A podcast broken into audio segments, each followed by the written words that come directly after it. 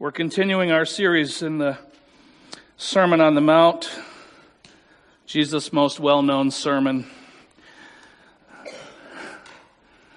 I was looking forward to preaching this series. Last week, Mike Hopper mentioned he was looking forward to this study until we got into it. I was looking forward to preaching this series. And each week it's gotten harder. Because as I've said, uh, I'm not talking to you, I'm talking to the person that I see when I look in the mirror. And I'm facing, I'm facing the reality of Jesus speaking to me. As if I was sitting on the grassy hillside listening as Jesus said these things. Last week we saw that Jesus had something to say to me about not only murder, but about anger and hatred. And uh, that's continuing here this morning. Remember how Jesus began this section of his sermon by pointing out that he has not come to overturn or to set aside the requirements of the law, but to perfectly fulfill each and every point without exception, without fail. This is what he says in Matthew chapter 5 verse 17. Do not think that I have come to abolish the law or the prophets. I have not come to abolish them, but to fulfill them. For truly I say to you, until heaven and earth pass away, not an iota, not a dot will pass from the law until all is accomplished. And then in verse 20 he says, For I tell you, unless your righteousness exceeds that of the scribes and the Pharisees, you will never enter the kingdom of heaven. Now, I've read those same verses now three weeks, and they keep getting heavier, don't they? They keep getting heavier. We know only too well that we ourselves are certain to fail if it is up to us to qualify for entrance into heaven on our, on our merit alone, none of us has any hope of success.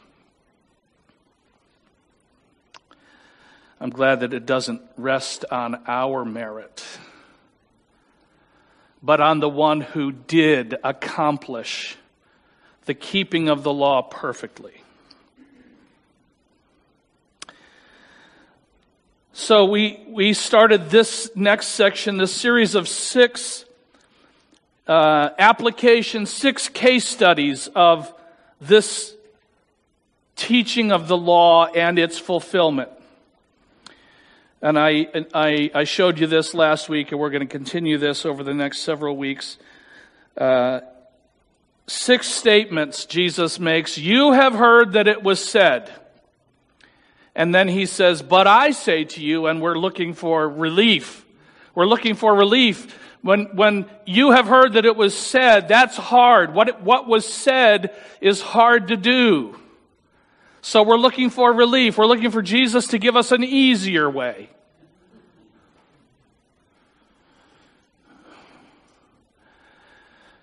When he says, But I say to you, we're saying yes. The loophole. And what he says is so much harder.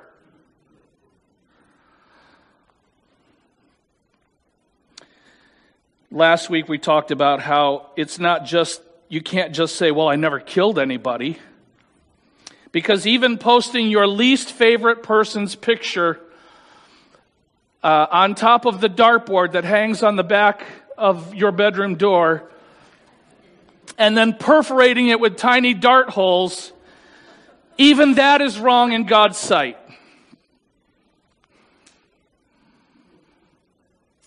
Last week was hard, but this week's message is even harder. You have heard that it was said, Jesus continues, verse 27 of Matthew 5. You have heard that it was said, You shall not commit adultery. Uh oh. It's the sex talk.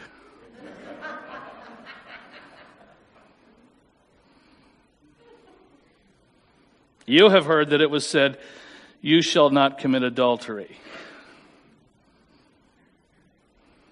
But I say to you that everyone who looks at a woman with lustful intent has already committed adultery with her in his heart. Oh boy.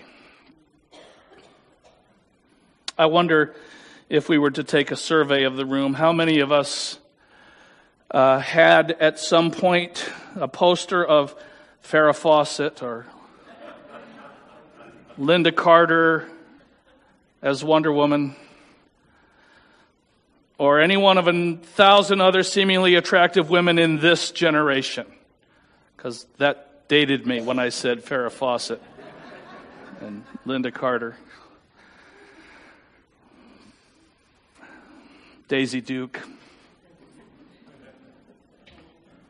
But also, how many of us might have had similar posters of Luke or Bo Duke or Steve Majors, the six million dollar man, or little Joe Cartwright, Cartwright, maybe Hoss.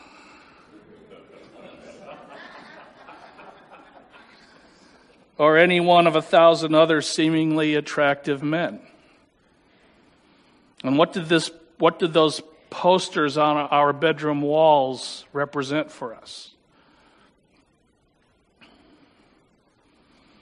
Let me show you a picture. See if you recognize this face. You'll probably recognize this photograph of Jimmy Carter, 39th President of the United States. He served in the office of President from 1977 to 1981. Everybody in the room, my age and older, remembers. During his presidential campaign in 1976, he gave a very controversial magazine interview. Some of you are already nodding your heads. He was interviewed by a journalist representing Playboy magazine. Some of you remember. That published interview proved one thing for certain. Some people actually did read that magazine for the articles. Contrary to popular opinion at the time.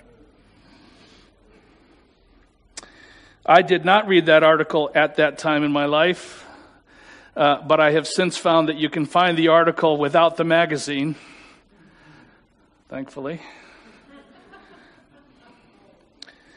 You will remember what made this interview so controversial and shocking was one particular statement that then Governor Carter made. Here's his quote. I've looked on a lot of women with lust. I've committed adultery in my heart many times. He was running for president. He was governor of the state of Georgia. And here he is admitting to having lustful thoughts. He says, This is something that God recognizes I will do, and God forgives me for it. Scandalous. A person who would presume to lead the entire nation would say something like this and have it published in a publication like that. I was too young to vote yet uh, in this presidential election, but that article was released in November 1976, right before the election. Probably not a coincidence maybe uh, somebody thought that would sway popular opinion toward the opposite candidate. But it turns out Mr. Carter was elected, even in the face of that scandalous admission. Here's something else that was published in that same article, another statement that he made. I can't, I can't change the teachings of Christ. I believe in them. And a lot of people in this country do as well. I can get behind that statement. I can't t- change the teachings of Christ either.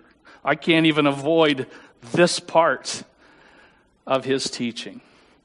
Much as I wished I would find a legitimate excuse to let Pastor Tim preach this sermon. but I wouldn't do that to him either. Maybe Ben. No, I wouldn't do that to him either. Just another word about uh, President Carter. From a young age, he showed a deep commitment to Christianity. In 1942, 1942, 34 years before being elected to president, he was elected to the office of deacon in his church. He uh, was a member of the same church all of these years and still to this day, still living. He'll, he'll be 98 years old this fall if he lives. And he, I think, uh, maybe not still, but until recently, if not still, teaches Sunday school in the same church he served as a deacon in 1942, Maranatha Baptist Church. As president, Carter prayed several times a day, and he professed that Jesus was the driving force in his life. Carter had been greatly influenced by a sermon he had heard as a young man. The sermon asked, and maybe you've heard this too, I certainly have. If you were arrested for being a Christian, would there be enough evidence to convict you? In the year 2000, Carter uh, severed his membership with the Southern Baptist Convention, saying that the group's doctrines did not align with his Christian beliefs. In 2007, he co founded the New Baptist Covenant Organization for Social Justice yet he was guilty of adulterous thoughts. He said, I know, God knows, but I also know that God forgives me. Jesus goes on to say this in Matthew 5:29, if your right eye causes you to sin, tear it out, throw it away. For it is better that you lose one of your members than that your, your whole body be thrown into hell. And he says, if your right hand causes you to sin, cut it off and throw it away. For it is better that you lose one of your members than that your whole body go into hell. Is Jesus actually telling us to self mutilate? No. This is, this is hyperbole. But what he is saying is discipline yourself Get rid of that part in you that is fouling you. Adultery is the word. Extramarital sex. But I'm sure that premarital sex is included, casual sex, curious sex, experimentation Sex. Try on the shoes before you buy them, sex.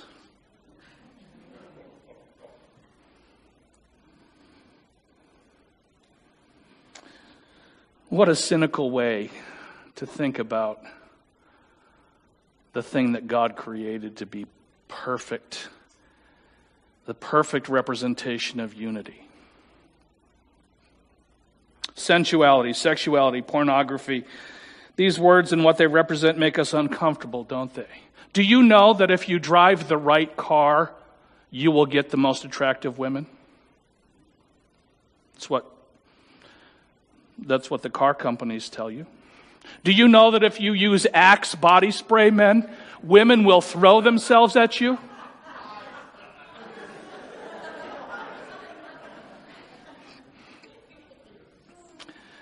Do you know that if you use Old Spice shower soap,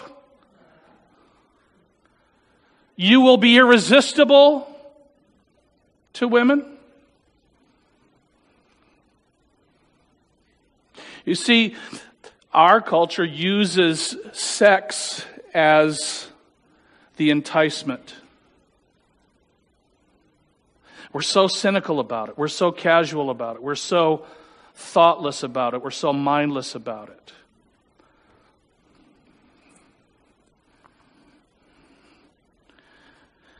Remember this truth. We introduced it last week. Obedience to God is not only outward, but it is also, and it is even more importantly, inward. And this principle applies to my own sexuality, my own appetites, my own fantasies, my own viewing and reading and thinking habits. It applies to those things as, it, as much as and even more so than any of those thoughts that produce actions. I'm thankful that most of my thoughts never, never result in actions. Because actions other people see, but thoughts are private. Only one other knows my thoughts. Remember, I mentioned to you last week uh, God sees not only my actions, but also my thoughts, my motives, my intentions. the more I live as a Christian, the more control I have had, have found over my actions. But it's still my thoughts that must be surrendered and submitted to the Lordship of Jesus Christ. Here's, here's some help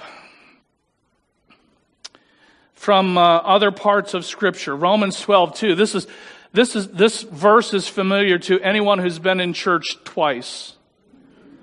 If you've been in church twice, you know John 3.16 and, and Romans 12, 1 and 2. Probably. I know that's hyperbole. Do not be conformed to this world, but be transformed by the renewal of your mind, that by testing you may discern what is the will of God, what is good and what is acceptable and what is perfect.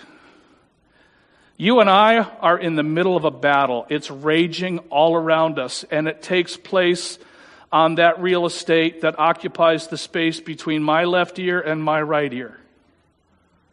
That's the battlefield. That's the battleground.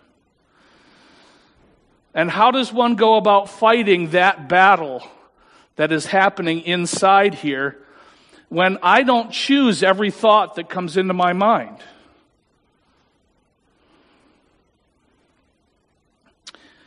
Here's some help from Philippians 4 8 and 9. Finally, brothers, whatever is true, whatever is honorable, whatever is just, whatever is pure, whatever is lovely, whatever is commendable, if there is any excellence, if there is anything worthy of praise, think about these things. How do I manage my thought life? One of the ways that I can help manage my own thought life is to flood my thoughts, to flood my mind with these things that are noble and excellent and admirable and things about which I have no need to feel shame or guilt. And when the tempting thought comes in, as it does, I must learn to discipline my mind to reject the tempting thought and fill its place with these positive things, reminding myself of what is good. There's a discipline required to take charge of my thoughts. I didn't put these verses on the screen for this morning, but you might want to write these references down. I left a little room in the bulletin. 2 Corinthians chapter 10 verses 3 to 6. I'll read them for you. For though we walk in the flesh, we are not waging war according to the flesh. For the weapons of our warfare are not of the flesh, but they have divine power to destroy strongholds.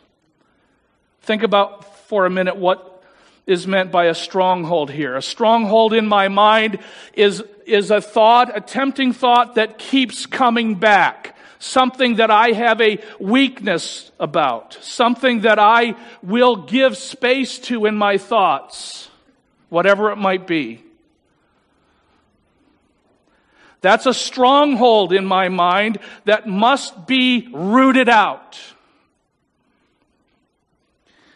Paul goes on to say in that same verse, we destroy arguments and every lofty opinion raised against the knowledge of God, and we take every thought captive to obey Christ. When that tempting thought enters, I identify it. I point it out. I say, in my own mind, I say, You are not allowed to be here. Be gone. If I have to use language like, The blood of Jesus Christ has cleansed me, and there is no place for this thought here anymore, I will not linger on you. Go away. And if necessary, replace that thought with words of Scripture. When I was a, a, newly, a newlywed, I was working in a construction industry and, and we were converting uh, research laboratories, uh, renovating them and updating them. And we were doing one laboratory at a time while the employees of the labs continued to work. And we would be working in a construction area and men and women who were employed there walked back and forth all day. And my um, co-workers uh, would comment out loud about uh, some of the women as they walked past. And it was causing me difficulty in my mind. I had enough sense to keep my foolish mouth shut, but I was still learning to discipline my mind. And so to help, I took an index card and I wrote on that index card the words of uh, 1 Corinthians 10 13. I carried that with me in my shirt pocket. And I remember uh, sitting at the top of a ladder, a step ladder, working on a suspended ceiling uh, in that lab while others were working around me, and having to stop, put my tools down, and take my index card out and read over it while the people around me were talking about whatever it was they were talking about, or whoever it was that had just walked by. And uh, I kept that index card in my pocket until I no longer needed the index card. Not because my mind was now under control, but because I had committed the words of that verse to my memory. There has no temptation taken you, but such as is common to man. But God is faithful, and He will not let you be tempted beyond your ability to bear it, but will, with the temptation, provide a way of escape. And I discipline my mind to say, Dennis, look for the way to escape this thought. Now, I'd like to say that I have mastered my mind. I'd like to say that I have complete control over every random thought that comes into my mind. I'm not there yet. But I know that God is available to help me exercise authority over my own thoughts.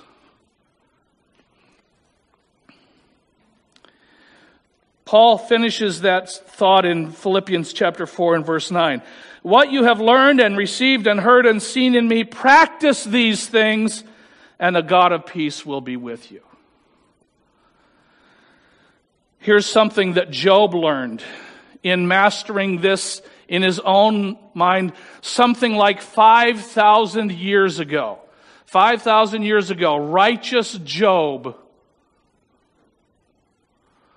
someone about whom God boasted. Have you seen my servant Job? He said to the devil. Have you seen my servant Job?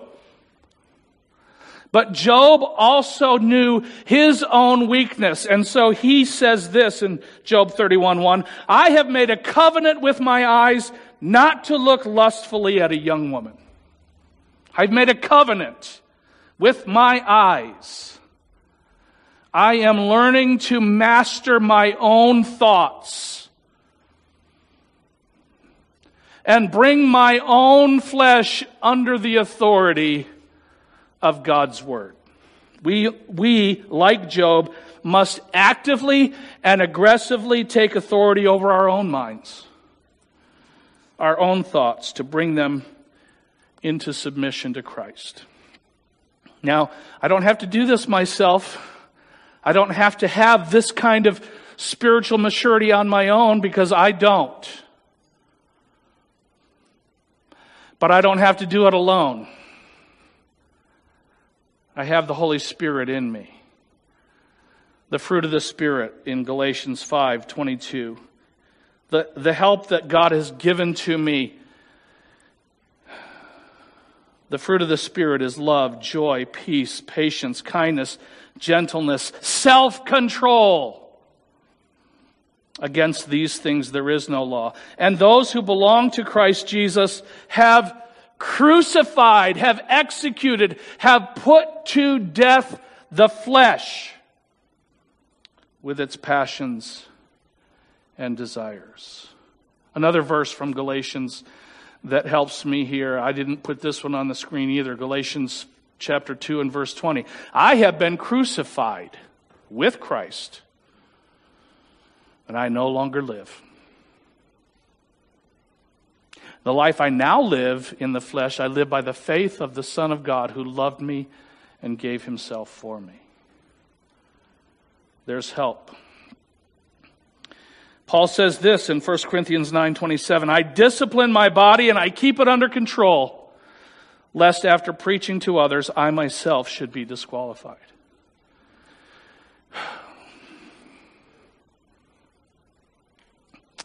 There's so much at stake. I think about this from time to time. I remind myself of this. There's so much at stake. There's so much to lose if I should fail. If I should fail as a husband, if I should fail as a father, if I should fail as a pop, grandfather for those of you that don't understand the pop reference. If I should fail as a Christian leader, if I should fail as a testimony, if I should fail as an example, there's so much at stake. So sometimes I ask God as I begin my day in, in my personal devotion time, God, when the temptation uh, comes at me today, I said when, not if. When the temptation comes at me today, Lord, would you give me one clear moment of thought before I am overwhelmed? Would you give me one clear moment of thought? Would you let me see a little bit down the road into the future? What would happen if I gave into this temptation and it became known? What would I stand to lose?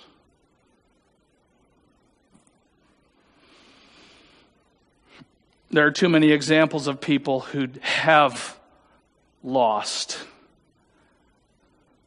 because they did not discipline themselves to resist the tempting thought. The tempting thought was allowed to take root until it became an action, and then perhaps a habit of action, a destructive habit of reaction. I discipline my body, keep it under control, lest after preaching to others, I myself, should be disqualified. Pray for me, please. If you think about it, pray for me. I'll pray for you. For the second week in a row, I'm going to finish in the book of 1 John. 1 John chapter 2 verse 15. Do not love the world. My little children, John says, do not love the world or the things in the world. If anyone loves the world, the love of the Father is not in him. For all that is in the world, listen to these three things. This, this encapsulates every temptation. All that is in the world, the desires of the flesh, the appetites of the flesh, and the desires of the eyes, the things that I see, and because I see it, I want it and the pride of life. Some translations say the boastful pride of life. Look at me. I can handle this. This has no power over me. I can handle this. I can do I can get away with this. Who will know? Who will believe? All of these things, it's not from the Father, but it's from the world. And the world is passing away along with its desires. But whoever does the will of God abides forever. This struggle that we're in, this struggle is not forever. I'm not saying it's going to get easier before it's done.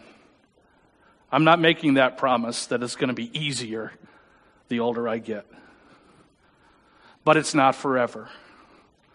And the victory has already been won. Let's pray. Heavenly Father, you know how you know how much I did not want to give this message today. You know how awkward and uncomfortable it seemed to me to talk about these things that we don't like to talk about. Maybe if we talked about them more, they wouldn't have the secret power that they have over us. But I do pray, Father, that we will avail ourselves of the help that you have already given to us, the Holy Spirit dwelling in me that rec- helps me to recognize the tempting thought when it comes and helps me to take authority over it. And uh, by your word and the power that is in your word, you give us the ability to turn the tempting thought away. We seek for that, that designation, blessed are the pure in heart, for they will see God. Help us, purify us. Help us to discipline our minds and take every, every random thought captive under the authority of Christ in Jesus' name.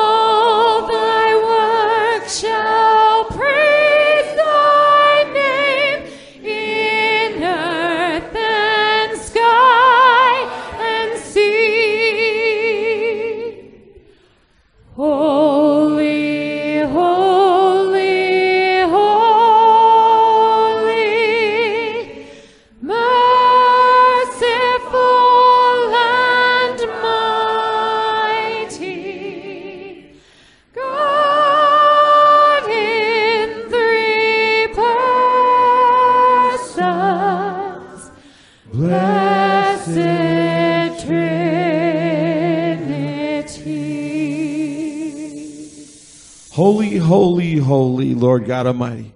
You have called us to be holy. So help us to do that this week with our thoughts and our lives, God. Help us to take control of those thoughts by your power and your strength. You have called us to be holy, so let's be holy. We thank you, we love you, and we give you all the praise in Jesus' name.